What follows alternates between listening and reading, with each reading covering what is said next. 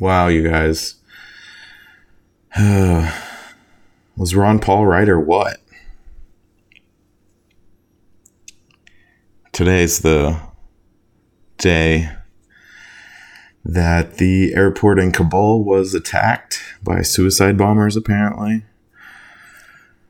I don't always read all of the, the news surrounding an event like this because, I mean, the basics cover it. And, uh, it, it's hard honestly it's hard to believe like details that you hear because everyone has like their agenda that they're trying to confirm. You know one size one side wants to say you know look at what the taliban's doing.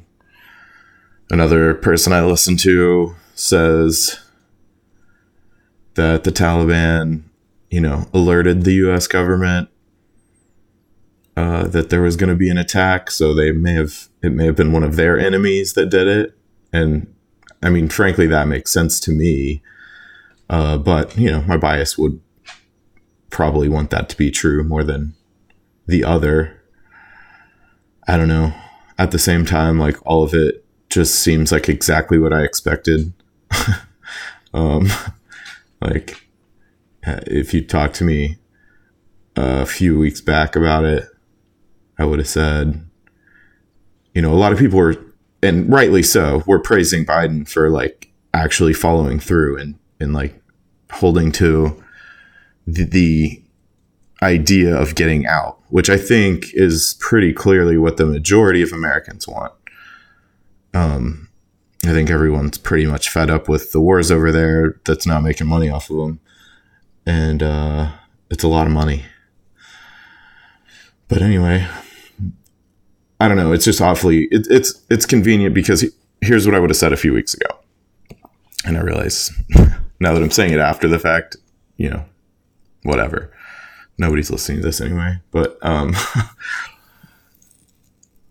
a few weeks ago, if you talked to me, some of you who might actually hear this probably did talk to me. I would have said,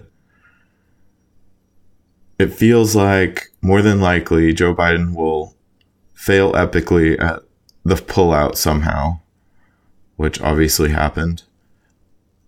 And, you know, I don't know if it's because he's incompetent, which he clearly is, or if it's because he was sabotaged, which it has been revealed that the military industrial complex will sabotage a president to get what they want. Um, look into the uh, who was it? There was a story that came out around like the election time that was basically, you know, the intelligence, uh, an intelligence operative or group in an interview basically saying, yeah, we, we told Trump that we were getting out of Syria, but we weren't really ever going to do that. Like we still had our troops there. We basically just lied to the commander in chief to get what we wanted, and they got it. And of course, as far as I know, nobody's been nobody's been punished for that. No, like that that was fine for the powerful, you know, whoever it is that can actually do any kind of justice in America these days. Um, they didn't care about that. So it wouldn't surprise me if, you know, you know, call me a conspiracy theorist, but I, I think it makes more sense that the powerful military industrial complex that multiple presidents have warned us about um, would say, okay, you want to pull out? Here's what we're going to do. We're not going to tell anyone. We're going to leave all our equipment behind. And we're just going to let the Taliban take it take the whole country so quickly that it becomes a disaster and then there will you know there will be violence one way or another whether they set it up or not. Um you know we, we, we've worked with all kinds of different terrorist organizations through our intelligence services. Um throughout all this i mean that's what we did in Syria, we were literally arming Al Qaeda and providing air support for Al Qaeda. You know, they always call them the moderate rebels. but it always turns out to be another not moderate terrorist organization, it seems like. Um, you know, if you want to learn more about that stuff and you're listening, please go listen to Scott Horton. He's the expert um, that I trust the most and seems to be the most knowledgeable. And every time I hear him talk to anyone about uh, the Middle East wars, of you know, of our lifetimes, um, he schools them. He knows all the facts. He knows who's who. It's a lot more complicated than the Taliban. You know, the Taliban wasn't even who we went after in Afghanistan to begin with. They were like the ruling regime at the time, but Al Qaeda was were their enemies. They were terrorists in Afghanistan that they didn't like because they were the established power. They didn't want, you know, Osama bin Laden's little band of what are they called? Pashtuns. I think that's the tribe. Afghanistan's like four tribes. I don't know. I'm starting to like learn more about it by listening to Scott Horton, but it's so it's so complicated and like foreign to me that it is hard to understand. So I don't blame like people for not knowing at all, but I just I hope that this will open people's eyes and that you know that majority that was already there that wanted to get out this just confirms everything every reason we should have gotten out. We spent 2 billion dollars and we got nothing out of it except more death at the end. So, why don't we just let those people work it out?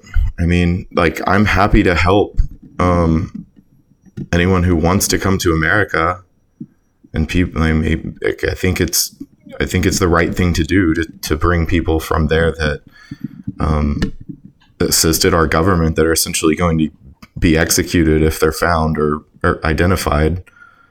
Um, it seems like I mean I don't know that on the other hand like the Ta- if the Taliban really did warn the Americans that something was going to happen at the airport which seems like the story um, it makes sense like because they want to appear to be a legitimate government, which, you know, I'm not the biggest fan of government in the first place. So don't get me wrong, I'm not like defending them or anything, but it seemed like their PR so far had been like, okay, we're to we're not to assist you, but we're not going to interfere so much. At least this is what they're saying. You know, I'm sure there are they're not monolithic. I'm sure there are elements within there that want to do terrible things and have but it seemed like their PR was kind of like it was definitely mocking us, um, and rightly so. but uh, I don't know. It just didn't seem like they they want they would have no reason to do this. It's the same thing I said when Assad supposedly gassed the Syrians. I'm like, the, we were literally, you know, I'm sure he's aware of like the narrative in America. Every everyone who's on the internet can tell what America's thinking as a as a collective and like you know as parts of the collective. Like we were all saying, we don't want to go into another war. We don't want to go into another war. Why the hell would he do something that would provoke us into war? That's baloney. And I've heard very convincing arguments that I tend to believe that that's not what happened at all but you can look into that for yourself. So that's that. It's terrible. We need to figure out how we're going to get our people out of there and, you know, rescue as many people as we can. But it's going to be hard because, like, you know, Biden already set a date and said we're going to be done by then. And I don't like as much as the Taliban seems like they want to be appear to be legitimate by not being terrorist. Um, I don't think they're going to accept America saying, uh, "Well, a little bit longer. You know, we'll leave when we're ready." I don't know if that's to work. Um, you know, but I certainly hope that there can be at least some dialogue and like a level of co- cooperation that'll allow us to get at least the Americans out and like I said, others who have assisted us that will probably be killed or like taken prisoner because I would imagine I would imagine that the people who assisted Americans are probably the most familiar with like our technology. They would probably have the connections to maybe get fuel or parts or you know, they have a whole new like multi-million dollar, multi-hundred million dollar, you know, fleet of trucks and tanks and helicopters and I don't know what all. I'm I'm assuming small arms too, but they've got an entire. Man, we really screwed that up, didn't we? Yeah. So you know, tell me what you think. Was it on purpose? Was it uh just a royal screw up? Was it just put pure incompetence? I don't know. It's hard to know what to believe, but I think the people who have the most knowledge seem to think that we should just get ourselves out of there. And, you know, the people of Afghanistan are, like I said, four different tribes. Maybe their solution should be to draw up some territories and live as their four tribes and not adhere to this weird border that doesn't seem to really make sense politically. I don't know. I think uh, a lot of places might need something like that. Um, so speaking of that, I, I, the other part of this, I wanted to spend some time just talking about like why I think libertarian ideas are the answer. I think that uh, there are a lot of red pilled people out there who are both on from all kinds of political viewpoints. I mean, I listen to um, several podcasts of like far left people that are red pilled, like Jimmy Dore and Kyle Kulinski to a certain extent. Jimmy Dore rips him apart sometimes. It's pretty funny. Actually, like watching them them fight between each other is, is entertaining. I'm sure that people feel the same way about libertarian fighting amongst themselves if they pay attention to us at all. I don't know. Um, but but uh, uh, yeah. So those two, like, I I like that. Breaking Points is their new show. Saagar and uh, uh, shit. What's uh, Krystal? Yeah. Uh, they were on the hill for a while. Um, at the hill, rather. They did that Rising show on the hill, and they're pretty good friends with Joe Rogan. Like I think he started watching them before he knew them, I believe, and then you know he he talked about them some on his podcast, and then they came on the podcast, and now they're friends. So that's how, um, you know, Rogan included. I would consider him pretty much on the left. I mean, he's kind of an enigma because uh, he's really well rounded and like understands all the points of view a lot and like has friends from all points of view, which is amazing and very admirable. But I think in general, like he's definitely more on the left end of the spectrum, like left libertarian kind of like feel. I just think well, I'll talk about that another time. So I wanted to mention like a few of the ideas of libertarianism for anyone who's listening to this that that isn't already um, there. Like some of the ideas of liberty that I think could could fix our problems pretty much right away.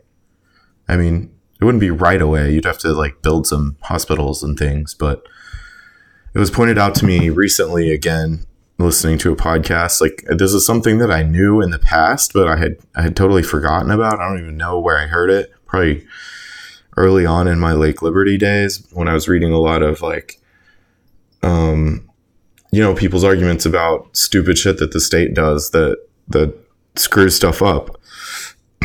Um so the example was that hospitals in a lot of states I think including Oklahoma, I'm an idiot and I didn't look that up before I started talking. Um, but in a lot of states, in order to build a new hospital, the way that they the government regulates building of a new hospital is they ask all the other hospitals in the area if they think there should be another hospital, which is fucking retarded. I'm sorry. Like, I, I, that is the last thing you want to do. Okay, say you have a lemonade stand on the corner and the neighborhood uh, policeman comes by, not policeman, but like the, the neighborhood association or whatever comes to you and says, and okay, this is a bad example because kids should be able to set up lemonade stands regardless. Uh, kids are bad examples. Say you say you own a shoe store, and uh, you own like a, a chain of shoe stores around the, the city, and in order for anyone else to build a new shoe store, they have to get a license. And in order to get the license, the city comes to you and says, "Hey, man, do you think we need another shoe store?" Like I bring this up because it, the worst part about COVID really is that our hospitals are full fuller. I think it's a little bit overblown, as is the whole COVID narrative. Um, that the that like the the how cl- close the hospitals are to being full. I would like to see data on like how full the ICU is at most hospitals on a regular basis, because they're not going to just operate a hospital with 100 open beds all the time. Like there's going to be a normal level of of patients that they need to take care of. And they're probably going to have some percentage over that that they try to make sure they have space. Well now we have a pandemic and a, what's going to be an endemic covid situation. Like I, I, the idea that we're going to just not have covid be around anymore is a fantasy. We're going to have to live with it. And in order to live with it, maybe one of the things we're going to have to do is build a couple more hospitals in each city. Um, but I don't know. Maybe eventually the hospitals. It does sound like they seem pretty desperate because they're always full and like they're so stressed out. Oh, another idiotic thing they're going to do is fire any of the staff that won't get a vaccine just fucking dumb because most of them have probably been exposed to the virus and either didn't get sick and have antibodies or like aren't susceptible somehow or already got the vaccine. Like they get to choose. People get to choose. People don't fucking forget that.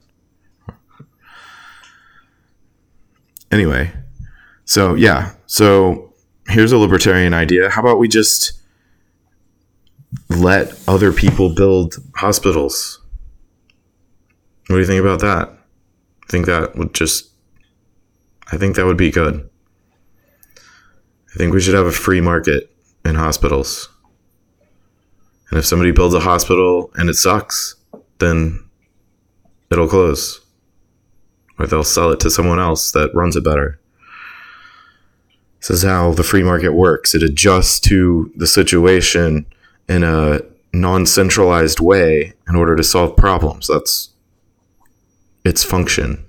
I know you've been trained to think, some of you, that everything's about like capitalism. Here, here's the thing. What I was saying earlier uh, too about, I think a lot of people recognize the the the right problems, including libertarians or a lot of libertarians. There's a so it's the red pill blue pill dichotomy. Like I think, you know, once you just break out of the idea that the narrative you've been fed by the powers that be is full of lies and deception and self-interest on their part, you can recognize like what the real problems are. You know, and you can realize that without thinking that the solutions are the same as the ones I think they are. But at least then we could have a talk about it. Maybe we could like agree that we should not do certain things and kick certain people out of office and whatnot, and then have an honest conversation about how we're going to rebuild and maybe uh, maybe some a little bit of a give and take you know maybe we could have an honest discussion with each other I, I, I think that that seems reasonable to me like I, I think that'd be a lot better than um, ending up in a civil war between some weird fascist COVID regi- regime that thinks they can decide like what you have to put in your body in order to be able to work. That's some that just will lead down a dark path. You know, I don't know what else to say. Like that's not going to go well for anybody. So there's hospitals. The second one, you know, I think another big problem in the COVID era that we're in is that um, schools are so centralized. Everyone has to send their kids to the same school, and we don't agree about what should be done. What should be the policies? Should they have to wear masks? Should they have to get vaccines? How about we just let the parents decide for their their children? I think that I think that's what we should do, guys. Like we've been talking about it uh, libertarians and more so like people on the right have been doing it a lot lately because of uh, like they don't like what the schools are teaching their kids. And I think everyone, again, everyone can see that our school system is is fucked up. Like most, you know, most blue pilled people think, well, if we just spent more, that would fix it. But goddamn, how how many times can we just keep spending more? and it not solve the problem until you realize that there's there's maybe another way. Like if you look at a chart of the uh, spending on education compared to kids' performance, and just look around you, I'm pretty sure America has gotten dumber in my lifetime. I don't know. If you don't think that, you know, tell me otherwise. I think that the high end of people has probably gotten smarter because we've advanced science and understanding in a lot of ways. Um, but I think, uh, yeah, I mean, it's very simple. Here's what you do: you don't have to change the taxes, although I'm all for that. But if you just took all the tax money at at the the school district level or the state level, I guess it would be. And you pooled all that money together and then you divide it bet- amongst all the, the kids. And you give each parent of each kid. So if you have three kids, you would get three. If you have one kid, you would get one. If you have zero kids, you would get zero. You take all that money, you divide it equally among the students, you give uh, the voucher to their parents, and then you just allow them to send their kid to the school of their choice. And then, you know, the parents who want their kids to not be masked up all day can send their kids to that school, and the kids that, you know, the parents that want their, their children to live in a Nerf world with padded walls and, you know, never have their feelings hurt can have their school and uh, you know we'll, we'll see who does better.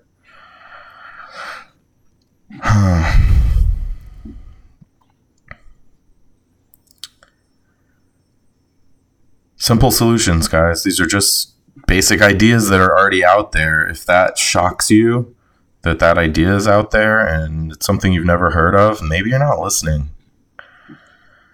Um, okay, so I think that solves our two biggest problems with COVID, like the biggest sources of people's anxieties about it, because I know for a fact that there are tons of parents, including my mom, who's told me if you were, you know, school aged, you'd be vaccinated right now. And I'm like, damn, I'm glad I'm not school age. Um, but that would be her choice. I'm her kid. So, yeah.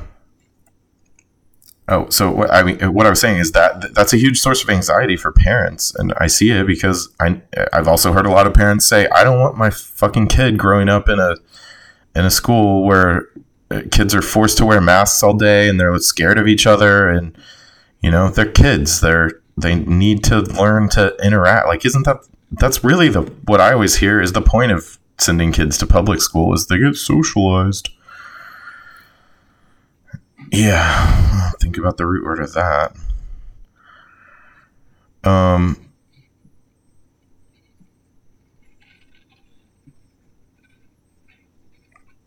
and then obviously hospital. I mean, hospitals are, are it's bothering everyone. I'm I'm worried that the hospitals are full too. I just don't think that I, I, I haven't been convinced that my getting the vaccine is going to change that because I highly doubt I'm going to go to the hospital over COVID.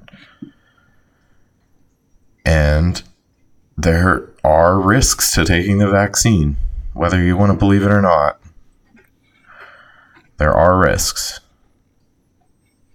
And it's my choice.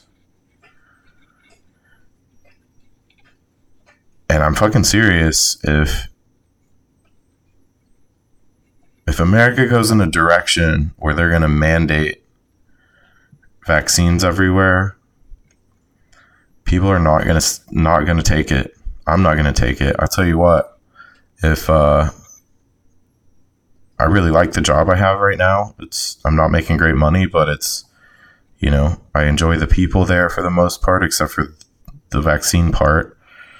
Um, I'm learning a lot. I've never worked in a like small business environment like that, and you know I'm, I'm learning a lot from that, and that's nice and everything, but I'm not I'm not gonna I will make you fire me if you're gonna force vaccines on me.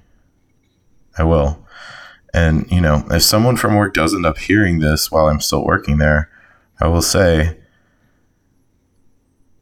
it's really not your business. Like I now that this has become such a big deal, my new policy is None of your fucking business.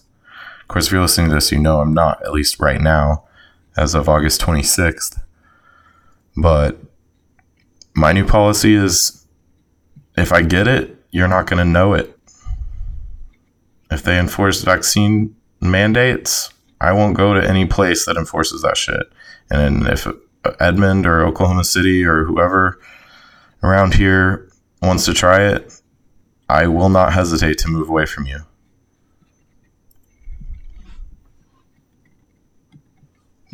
Because frankly, like the specter of living under tyranny is I'd rather I'd rather be dead. I would. So take that for what it's worth. Um yeah, I got kind of rambly there, but I just feel like this stuff has to be said. I don't I don't know what else to do because I, I you know, I don't want it to be a surprise to people when they come and say we demand, you know, we're we're not going to let you work here if you um don't get vaccinated. I'll say, "Okay. Well, see you tomorrow." And uh even if I am vaccinated, I'm not I'm not going to tell you. That's my point. I still haven't made up my mind. I've been listening to a lot more people and like like I I like to listen to people for hours. Like there's this one doctor, there's a couple of doc well three or four doctors and nurses that I've been listening to more and more on YouTube to try to see if maybe there is a, an argument out there that that will convince me but the fact is, is that I pretty much know like what they're saying. Like the data's there. I, I get it. It, it does seem to have some ability to uh, lower your chances of having a bad case, at least for now. It does look like that's waning, uh, which is what people said several months back was happening, and they got silenced for saying that the that they would be talking about booster shots in a few months. they got silenced for being uh, right, I guess, apparently. Um,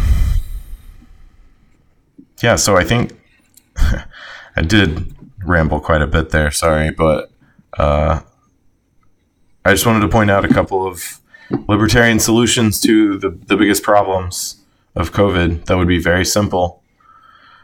And I guess the third one being basically just let people make up their own minds.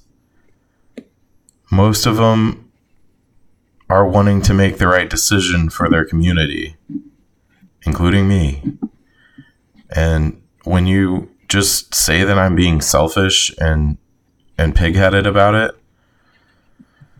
that's a straw man, man. Like I'm I'm listening, I'm hearing out people's arguments. The truth of the matter is just that my main concern is the long haul of it. And uh I, I just I just don't think that a tiny like little bit of extra protection is worth the risk of this unknown element. Like, and people hear me say that and they're like, oh, well, uh, you know, you just haven't heard people describe, you know, even Tim is like, there's a list of what's in it on the website. I'm like, I, I, that isn't my point. Like, the point is we don't know the effects of what's in it over a long period of time.